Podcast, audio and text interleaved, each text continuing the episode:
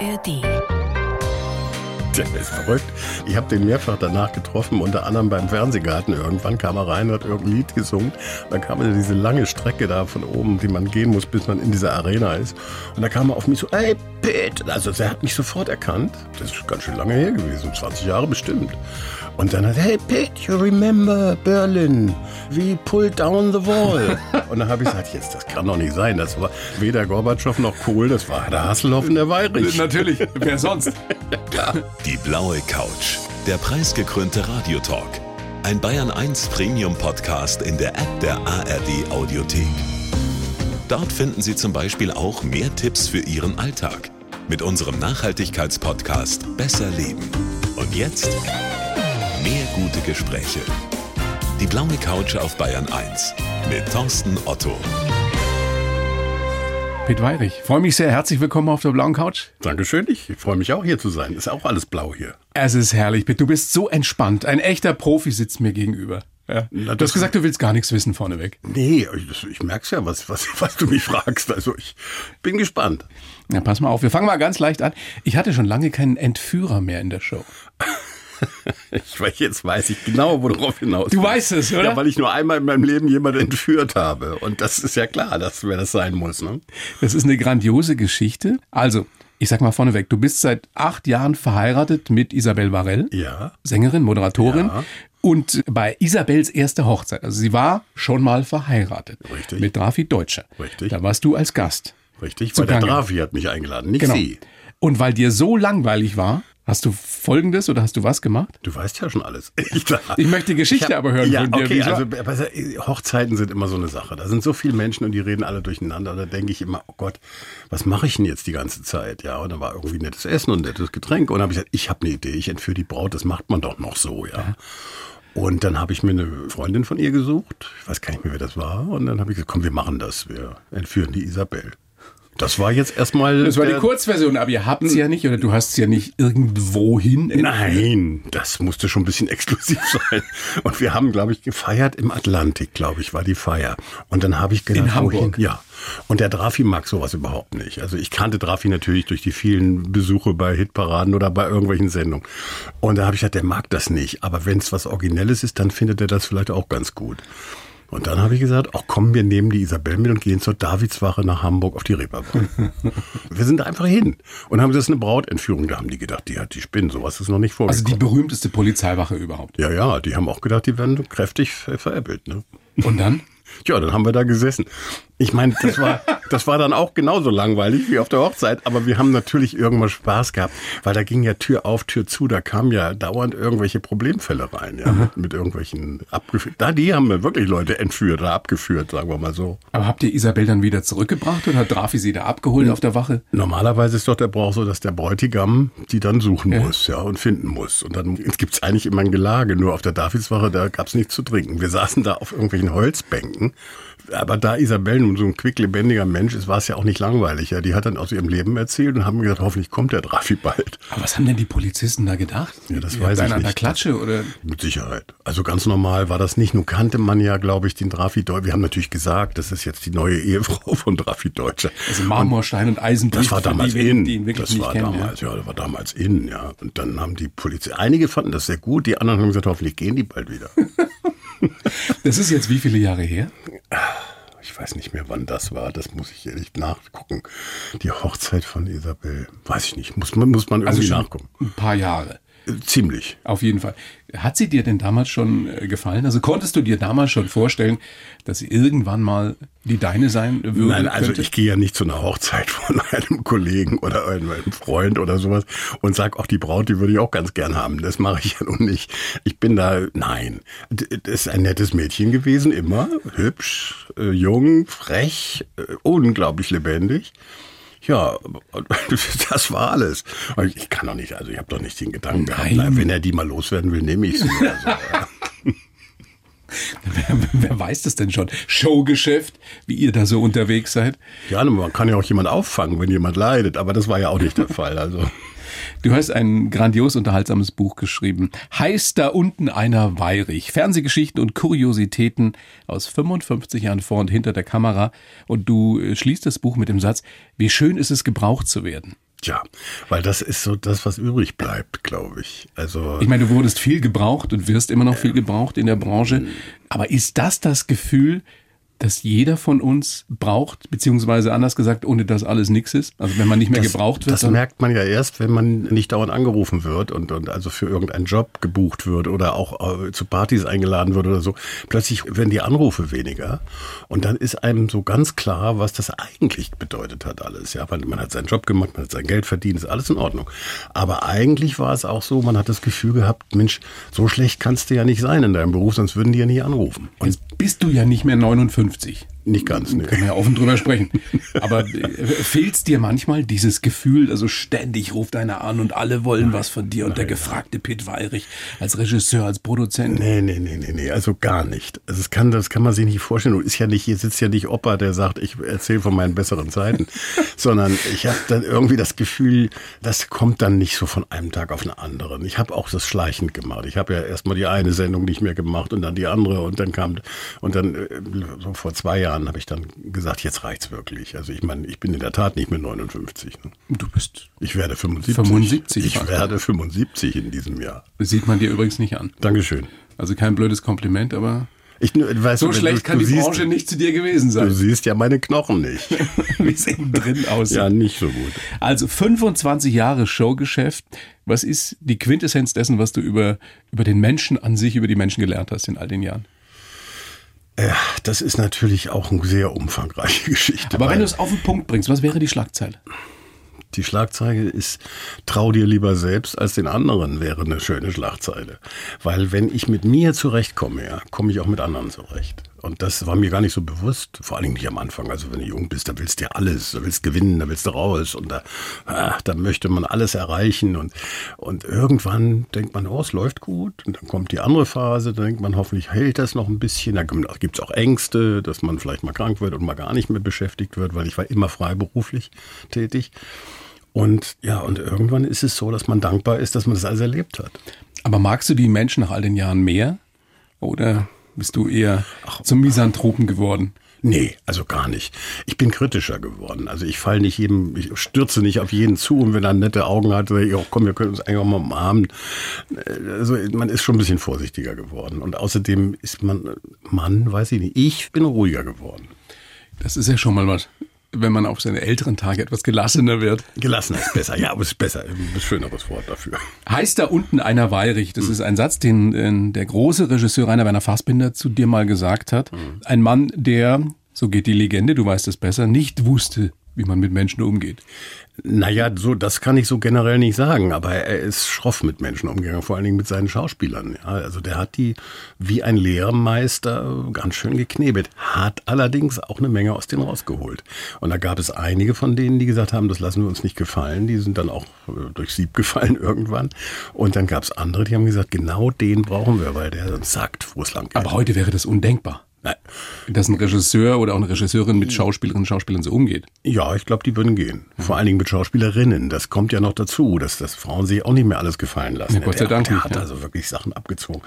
Also ich fand es nicht immer gut, aber äh, so jetzt auch äh, im Nachhinein habe ich gedacht, das war gut, dass ich das erlebt habe, weil das hilft einem ja auch weiter, wenn man sagt, wenn man jung ist und sagt, also so möchte ich auf keinen Fall werden. Du hast, äh, als dieser Satz fiel, wohl schon mehrere Wochen mit ihm zusammengearbeitet. Und der ja. kannte deinen Namen nicht, obwohl du ja schon ausgebildeter Kameramann warst. Also äh, finde ich jetzt auch nicht besonders sympathisch, ehrlich gesagt. Äh, nö, aber irgendwo kann ich auch das jetzt nachvollziehen. Echt? Ja, ja, ich kann das nachvollziehen. Ich finde das nicht gut, aber ich kann das nachvollziehen. Guck mal, der hat sich so in seinem Beruf gestürzt. Der hat, glaube ich, 22 Stunden von den 24 hat er gearbeitet. Äh, auch nachts. Dann haben die neue Drehbücher geschrieben und so. Und dann kam der morgens ins Studio und hat nur wie ein Tunnel, wie in einem Tunnel ist der in seine Szenen gegangen, hat mit seinen Schauspielern geprobt und geübt.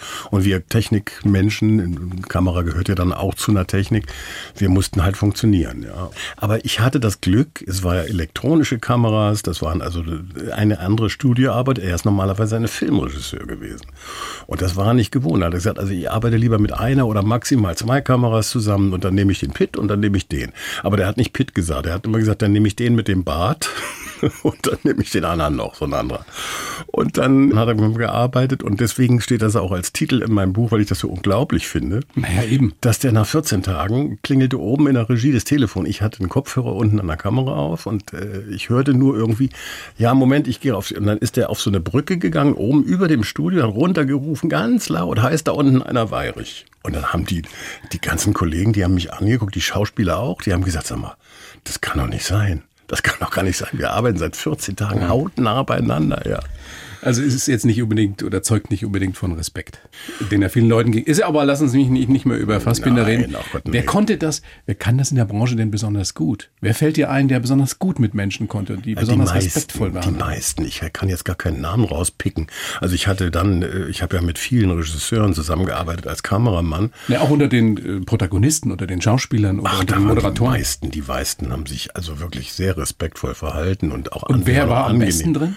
Am besten, komm, komm, das kann so Noten verteilen, kann ich nicht. Ich habe also Ich glaube, es macht irrsinnig Spaß, mit Udo Lindenberg zusammenzuarbeiten, oder? Ja, aber das ist auch so einer, der befindet sich auch ganz schön im Tunnel. Also wenn der erstmal loslegt und auf einer Bühne steht und dann seine Proben sind, wir hatten ja ein Special miteinander gemacht, seine Odyssee-Tournee und das war, wir sind gut miteinander ausgekommen. Der wusste natürlich, dass ich der Pitt bin und so. Aber das ist ja auch nicht maßgebend, dass das irgendwie funktioniert, sondern äh, wir kommen gut miteinander aus. Die Liste der Leute, mit denen du gearbeitet hast, ist natürlich sehr, sehr lang. Thomas Gottschalk, auf den werden wir noch eingehen. Boney M., André Rieu, Udo Lindenberg, Peter Maffay, David Hasselhoff. Ja. Legendär. Damals hast du die Silvestershow am Brandenburger Tor moderiert. Ja, genau. 89. Ja, genau. Zum Jahreswechsel Millennium. Und ja. er hat da gesungen eben Looking for Freedom. Stimmt es, dass er, dass Nicht er Millennium, äh, zum, zum Jahreswechsel zu neun- 1990. ja. Stimmt es, dass er viele Jahre später noch auf dich zukam und gesagt hat, we, we pulled down the wall? Der, der ist verrückt. Der, ich ich habe den mehrfach danach getroffen, unter anderem beim Fernsehgarten. Irgendwann kam er rein, hat irgendein Lied gesungen. Dann kam er diese lange Strecke da von oben, von, die, die man gehen muss, bis man in dieser Arena ist. Und da kam er auf mich so, ey, Pete. Also er hat mich sofort erkannt. Nach, das war ist ganz schön lange her gewesen, 20 Jahre bestimmt. Und dann hat er, hey, Pete, you remember Berlin? We pulled down the wall.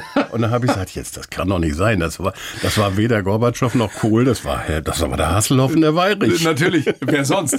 Ja, klar. Das hat er noch mal irgendwann gesagt, aber das sagt er, glaube ich, zu jedem. Zwickst du dich manchmal, wenn du so dran zurückdenkst, was du alles erleben durftest, was für Momente? Ja, also das, äh, vor allen Dingen ist mir das beim Schreiben des Buches so wiedergekommen alles. Das war gut, dass ich das gemacht habe. Ich wollte ja gar kein Buch schreiben. Ich habe diese ganzen Geschichten ja einzeln immer so auf irgendwelchen Abenden bei Partys oder habe ich mal mal das erzählt, mal das von Hasselhoff oder mal das von äh, und dann, und dann haben die gesagt, Mensch, schreib das doch mal auf, das ist doch witzig. Und dann habe ich gesagt, naja, dann schreibe ich es halt mal auf. Und das, wirklich so bin ich da rangegangen. Und dann habe ich gemerkt, dass das Schreiben mir Spaß macht und dass das ganze Leben noch mal vorbeizieht Klar. so und das war toll.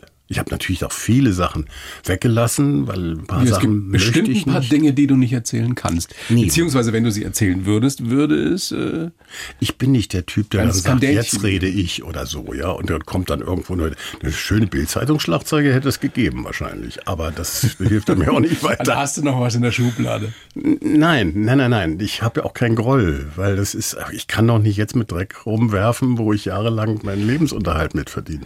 Es war ja nun nicht immer ein Zuckerschlecken. Als junger Regieassistent damals, Anfang der 70er, gibt's auch Stories von dir, wie du, wie du auf dem Boden gerobbt bist mit Texttafeln für Julio Iglesias. Julio Iglesias. Ja, der konnte ja nicht Deutsch. Und nun kann man dem das ja nicht vorwerfen. Ich kann ja auch kein Spanisch.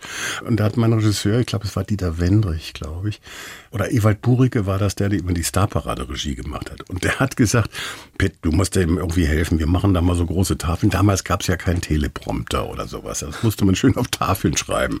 Da war übrigens der Weltmeister drin, war der Gilbert Bicot. Da hing das ganze Studio voll Tafeln. Aber der ist halt auch Franzose und konnte die deutschen Texte nicht auswendig. Und dann habe ich den, den mit vor seinen Füßen gelegen, damit ich nicht zu sehen bin, so ganz, ganz unten auf dem Boden. Und der war trotzdem asynchron. Ja, der, hat dann, der hat dann mal woanders hingeguckt. Also das sind schon Erlebnisse, wo man denkt, was mache ich da eigentlich? Ja, ich lieg auf dem Boden und zeige ihm, das war meine Mutters Liebling, Julio Iglesias. Das war auch der Liebling meiner Mutter. Siehst du?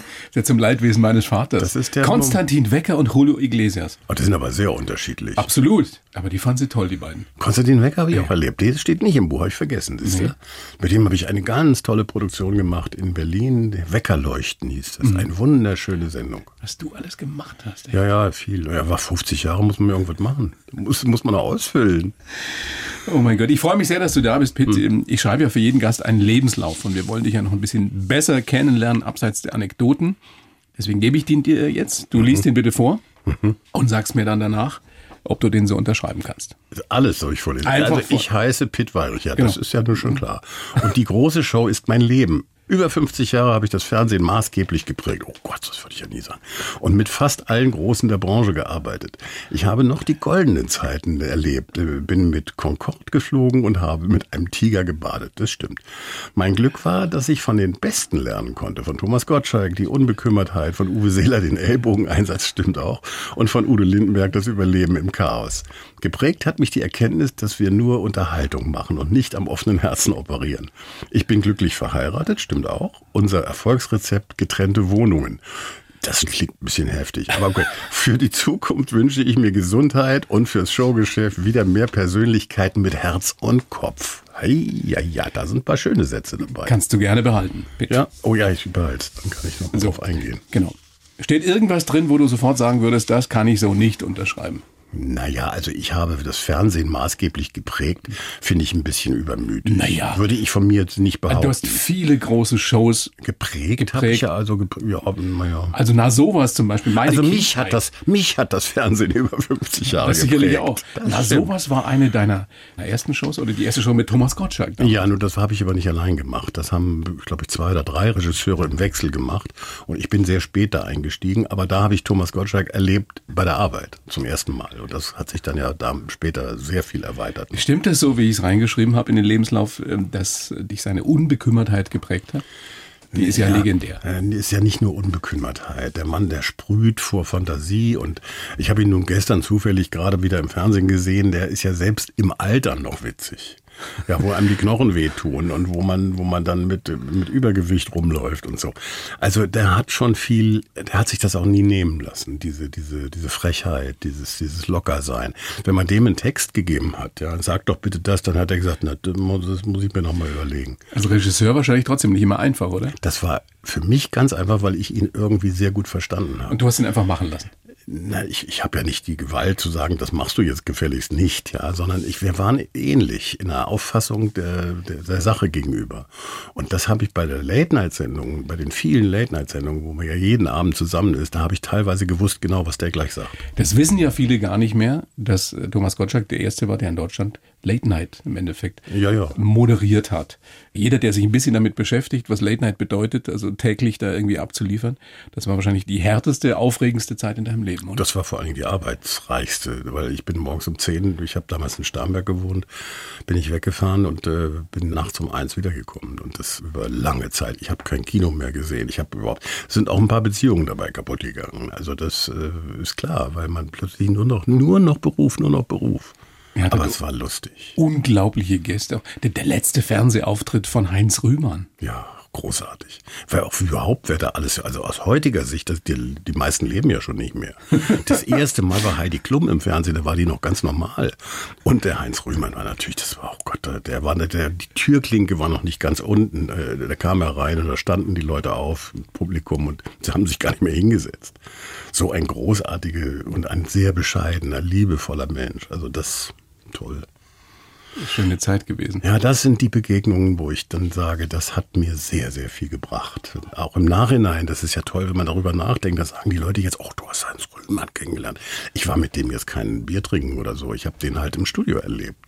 Aber das, diese Stunde, die war, war schon reichlich. Aber Uwe Seeler hast du kennengelernt. Ja, aber anders. Also Uwe, Das ist auch uns Uwe. Du, du hast hunderte Geschichten. Uwe Seeler, du als großer HSV-Fan, Ja, ich war Spieler. Ich habe ja gespielt. du ja. wolltest sogar Profi werden. Ja, ich war ganz nah dran. Also ich war in der A-Jugend Und wir sollten übernommen werden in die Amateurmannschaft drei Monate später. Und dann kam mein Schulende und mein Beruf und dann war Ende. Aber wie bist du an Uwe Seeler gekommen? Das hat irgendwie mit seiner Hochzeit zu tun, oder? Ja, also erst, ach Gott, ja, das ist ja auch noch so ein Ding. Da war ich ja noch ganz jung. Also das war, wann war denn das wieder? Ich, oh, die Jahreszahlen kann ich nicht, aber ich erinnere mich an alles. Ich war ganz junger HSV-Spieler und da wurden einige Jungs wurden ausgesucht, bei der Hochzeit, wieder eine Hochzeit, von Uwe Seeler Blumen zu streuen. Und ich war so ein kleiner Knirps und dann haben wir, oh, ganz stolz, also der HSV, das kann man in München ja kaum noch sagen. Also rote Hose, weißes Hemd und blaue Stutzen, das war HSV. Und dann haben wir da gestanden, haben Blumen gestreut. Und dann gab es meine erste Begegnung mit dem Fernsehen mal genau das, dass ich da meine Blumen streuen wollte. Und da sagte hinter mir irgendein Kameramann, glaube ich, war es, und er sagte, hau da ab, Junge. Da muss ich ran, da muss ich hin. Und da habe ich gesagt, wieso hau da ab, Junge? Ich muss Blumen streuen, ist doch wichtiger als deine blöde Kamera. Und das war meine erste Begegnung mit einem Fernsehmenschen. Da habe ich gesagt, die sind ja schrecklich. Stimmt es denn, dass du da irgendwie bei der Hochzeit dann Kopfball geübt hast und Uwe nee. Seeler kam dann dazu? Nee, nee, das war ein bisschen anders. Also ich war ja dann auf den, den Trainingsplätzen, das war in Hamburg, in Ochsenzoll hieß es damals, das ist ein Stadtteil von Hamburg. Da waren die Sportplätze vom HSV und Uwe Seeler hatte genau daneben ein Haus. Da hat er gelebt und gewohnt mit seiner Frau und seinem Hund und Kinder hatte, glaube ich, nicht, damals noch nicht. Und dann habe ich dann, wir haben meine, unsere Trainingsteile gehabt und haben wir auch ein Kopfballpendel gehabt. Das hängt so ein Ball am Pendel, da übt man so einen Kopfball und springen, um richtiges Timing zu finden. Und irgendeines Tages stand plötzlich Uwe Seeler hinter mir und sagte, du musst viel früher abspringen. Das war das Erste, was ich gehört habe, ja. Und der Hamburger hat ja sehr. Und dann hat er, Junge, du musst viel früher absprengen. Dann, dann kriegst du auch den Ball richtig. Und dann habe ich gesagt, naja, dann, wenn der das sagt, oh Mensch, Uwe Seeler, boah, das ist ja Uwe Seeler. Dann bin ich früher abgesprungen, habe ich tatsächlich den Ball besser getroffen. Also das war mein Erlebnis mit Uwe Seeler. Er soll noch gesagt haben, und die Ellbogen musste besser mitnehmen. Ah, ja, ja, ja. Ja, das habe ich im Buch auch beschrieben. Die Ellbogen, ja, er hat noch ein paar Tipps gegeben, aber die Ellbogen habe ich mir gemerkt, weil da kann man sich besser durchsetzen. Auch als Metapher fürs Leben dann? Ja, naja, du, ich habe ja. Du, du wirkst jetzt auf mich überhaupt nicht wie so ein Ellbogentyp. Nee, das habe ich vielleicht anders geschafft. Aber das ist nicht schlecht, wenn man sich ab und zu mal durchsetzt. Man muss ja nicht buchstäblich die Ellbogen benutzen, sondern einfach, einfach nur seinen Kopf einschalten und sagen, komm, ich setze mich durch. Kann man denn als integrer, netter Mensch in dieser Branche wirklich erfolgreich werden? Ich habe das oft gehört. Ich habe oft von Produzenten oder von Redakteuren, die dann eigentlich über einem stehen und sagen, du musst doch viel strenger mit den Leuten umgehen. Dann habe ich gesagt, warum denn? Die machen doch, was ich denke und was ich möchte warum muss ich die denn anschreien oder warum muss ich denn äh, die knebeln oder warum muss ich denn was verlangen? Ich kann doch sagen, Mensch, mach mal, ist nicht schlecht. Und mit Lob erreicht man doch viel mehr. Oder wenn man jemand kapiert. Ich glaube, ich habe ein ganz gutes Näschen gehabt. Also da kann ich mal ein bisschen Eigenlob machen. Wenn da morgens die Mannschaft ankam, ja, dann hat man genau gesehen, wer die Nacht vorher durchgemacht hat oder so. Oder wenn jemand krank war und das aber nicht zeigen wollte. Ich habe da irgendwie gesagt, dir geht's nicht gut heute. Ne? Und dann habe ich gesagt, ich lass dich mal ein bisschen Ach, sag doch, was du hast. Ja. Heute sagt man Empathie dazu. Ja, ja, ja, ja. Und das Eine hat sehr weit geholfen. unterschätzte Fähigkeit. Aber wenn dann die irgendwelche Leute gesagt haben, du musst viel strenger mit dem umgehen, sag ich, nein, mach ich nicht. Wollen wir mal gucken, wie das alles so gekommen ist mit dir. Fang mal vorne an. Du bist geboren in Hamburg, der Papa Musik. Ich heiße Pitt Weirich. Und du heißt Pitt Weirich und das stimmt auch. Der Papa war Musikproduzent, Texter ja, für ja. Alexandra unter Nicht anderem. Nur, der hat viele gute Sachen produziert. Und wir überspringen die, die Kindheit, wie würdest du die, die auf den Punkt bringen? Du warst ja ein Einzelkind. Meine Mutter hat mich erzogen oder hat mich durchs Leben geführt irgendwie. Ich war ein grausamer Schüler, weil ich überhaupt keine Lust hatte zur Schule.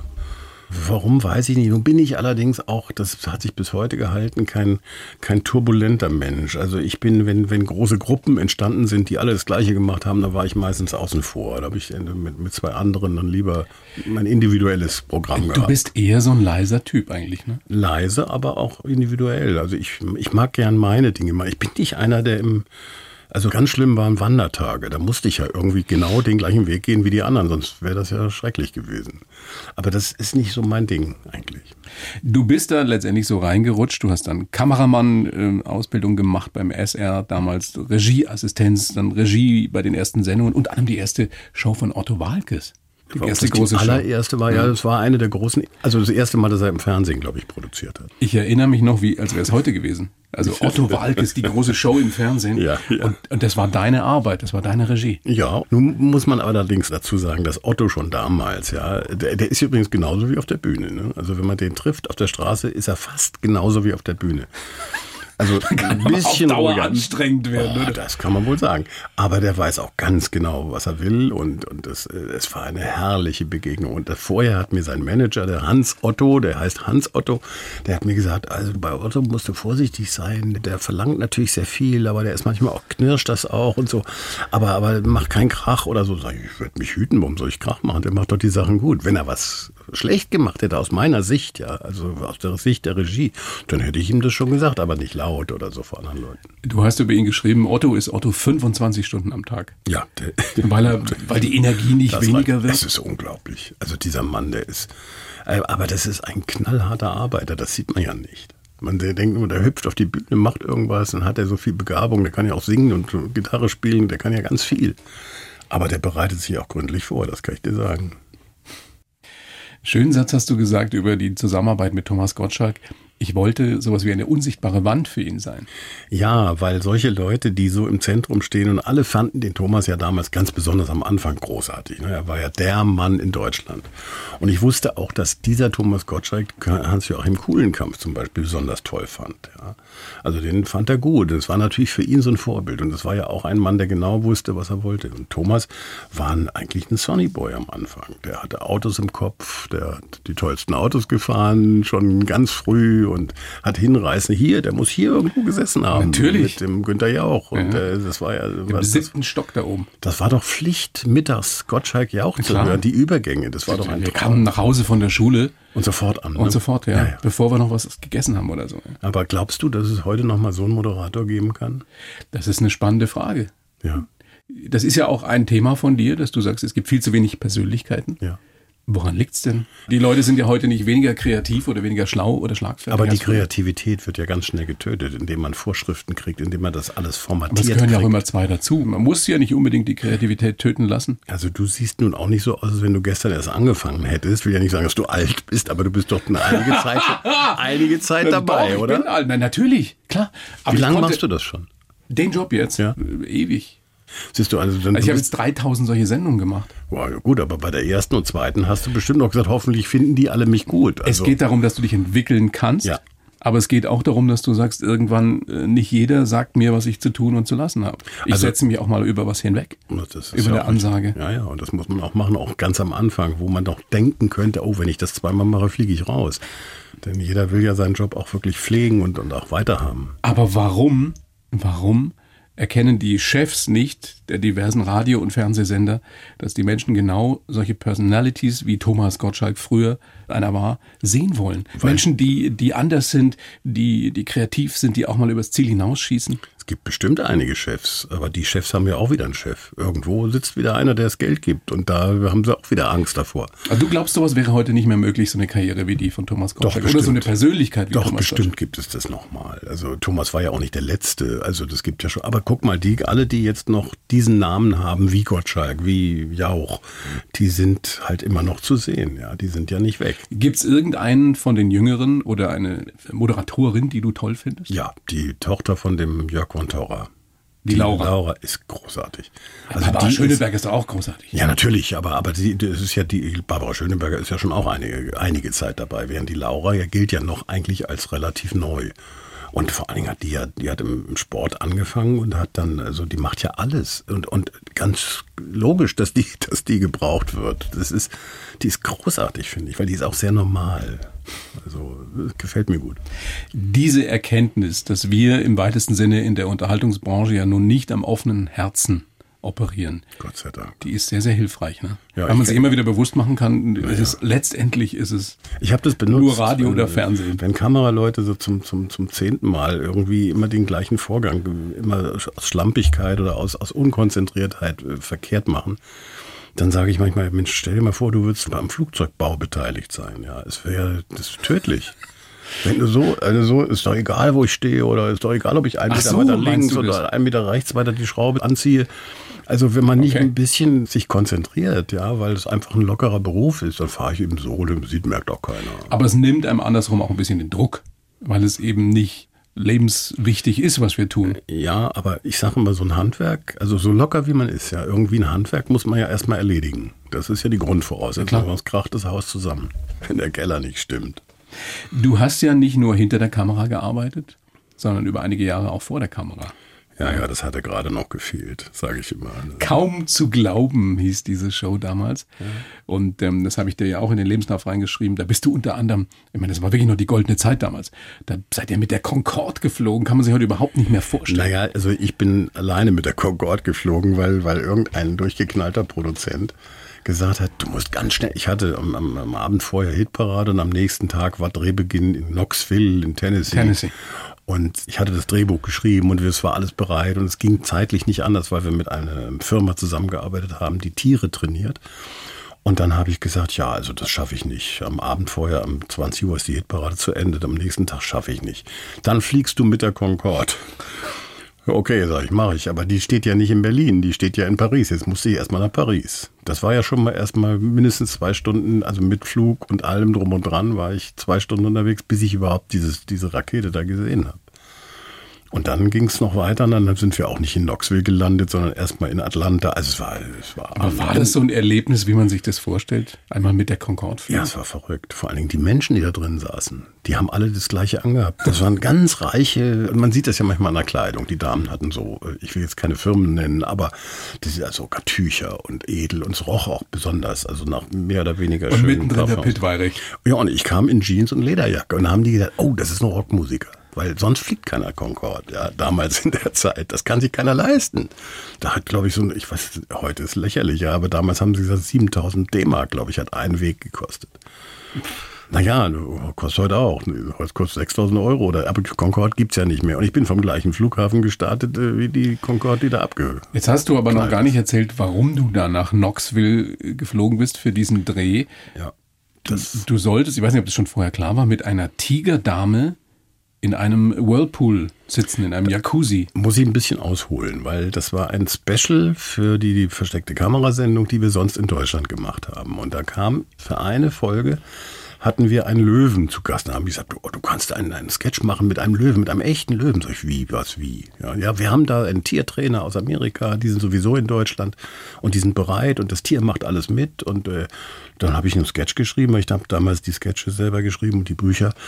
Und dann habe ich gesagt, ja, meinst du, dass der in Linienbus einsteigt? Der Löwe? Das wäre doch lustig, mal sehen, wie der Fahrer reagiert oder wie die Gäste, ja. Da sag ich, das kannst du doch nicht machen. Doch, das Tier ist total, das habe ich im Griff, hat er gesagt. Da sag ich, dann machen wir das doch. Und dann war damals in der Bufa, in der Oberlandstraße, war eine Bushaltestelle, da stand ich da mit dem Löwen. Und dann bin ich da in den Bus eingestiegen. Und der Fahrer, der hat so cool reagiert, dass wir hinterher gesagt haben, der wusste doch Bescheid. Das kann doch nicht sein, dass der der hat sogar seine Fahrkartenmaschine bedient und hat gesagt, ein, ich habe gesagt, ein Erwachsener, ein, ein, ein Löwe. Und dann wollte ich ein Ticket kaufen und dann hat der gesagt, ja, ja, aber dann gehen Sie bitte vorne auf die Plattform, bleiben Sie hier, nicht hinten. Das war alles. Ich glaube, der hatte über Funk gehört, da steht an der Haltestelle ein Löwe. Aber es kam natürlich gut an und deswegen kam die auf die Idee, du könntest auch mit einem Dann haben Tiger die gemerkt, dass ich, dann habe ich mit dem Löwen dann bei der Studioversion, das war ja eine Außenaufzeichnung, das war dann im Studio zu einer Sendung gemacht und da kam ich dann mit dem Löwen rein und da habe ich gemerkt, dass der ganz gut mit mir oder ich mit dem umgehen kann. Und ich muss ehrlich sagen, ich würde das nicht machen mehr heute, aber ich habe es damals gedacht, ja, mache ich, gib her. Und da in Knoxville eben. Das war dann dieser toll. Tigerdame, das ist ja nochmal wieder eine andere Geschichte, in einem Whirlpool sitzen. Ja, also nun habe ich da etwas erlebt, was, was für mein Leben unvergesslich ist bis heute. Ich musste erstmal ins Trainingslager, weil die Tiere werden dort nicht dressiert, sondern trainiert für Filmarbeiten. Da gibt, die haben, ach, die haben unendlich viele Tiere, Elefanten und Schlangen und was nicht alles.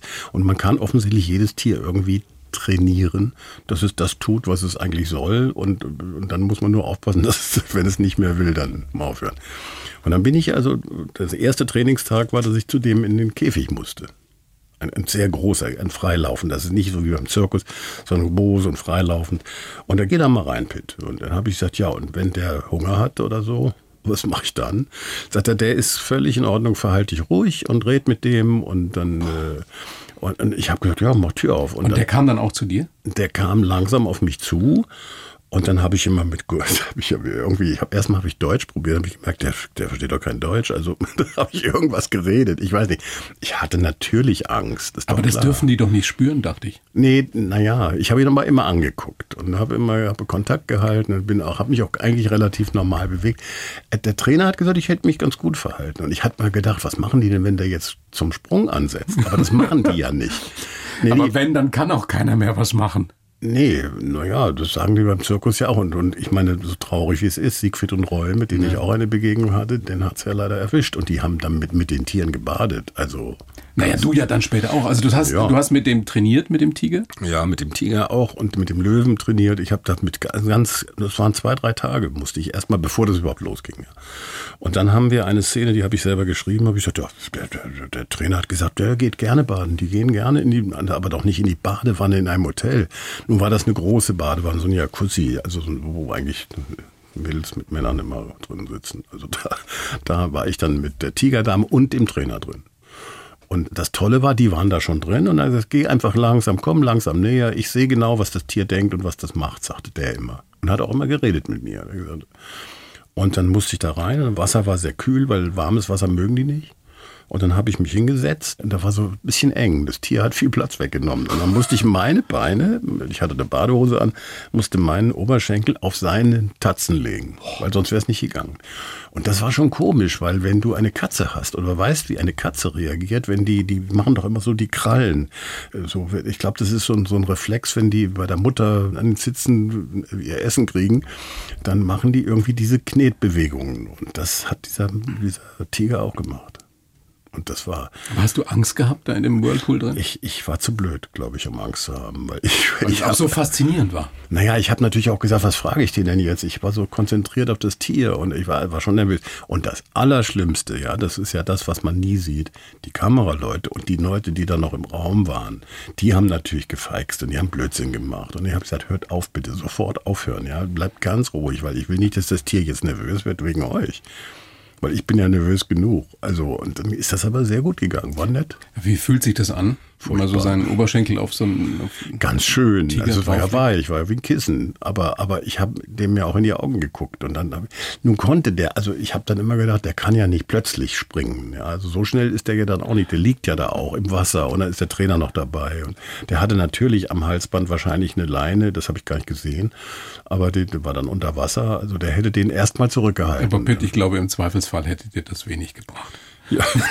Ich möchte mir das jetzt nicht mehr sicher. vorstellen. Also ich. Aber du hast da echt keinen Schiss gehabt. Nee, wirklich nicht. Aber ich sag ja, ich heute würde ich es nicht nochmal machen. Weil ich denke, Mensch, das ist ein bisschen sehr leicht. Natürlich durch dieses Erlebnis von Siegfried und Roy. Ja. Die, die kannten ja ihre Tiere wirklich persönlich. Das waren immer die gleichen. Und die haben auch trainiert mit denen und die haben ihr Programm durchgezogen, geschmust und was nicht alles. Ja. Und einmal ist es daneben gegangen. Mann, Mann, Mann. Ja, ja, ja. ich freue mich sehr, dass du mir heute so lebendig gegenüber sitzt. Ja, ich auch. Ja. Und Isabel Marell, deine Frau, äh, mit Sicherheit auch. Ihr seid jetzt seit acht Jahren verheiratet und es äh, war ja immer mal wieder zu lesen, ihr habt getrennte Wohnungen. Ja, also, Ist das wirklich so, dass ihr euch gegenseitig besucht? Ja, ja, so könnte man es auch nennen, aber so ist es nicht. Also wir sind also täglich zusammen.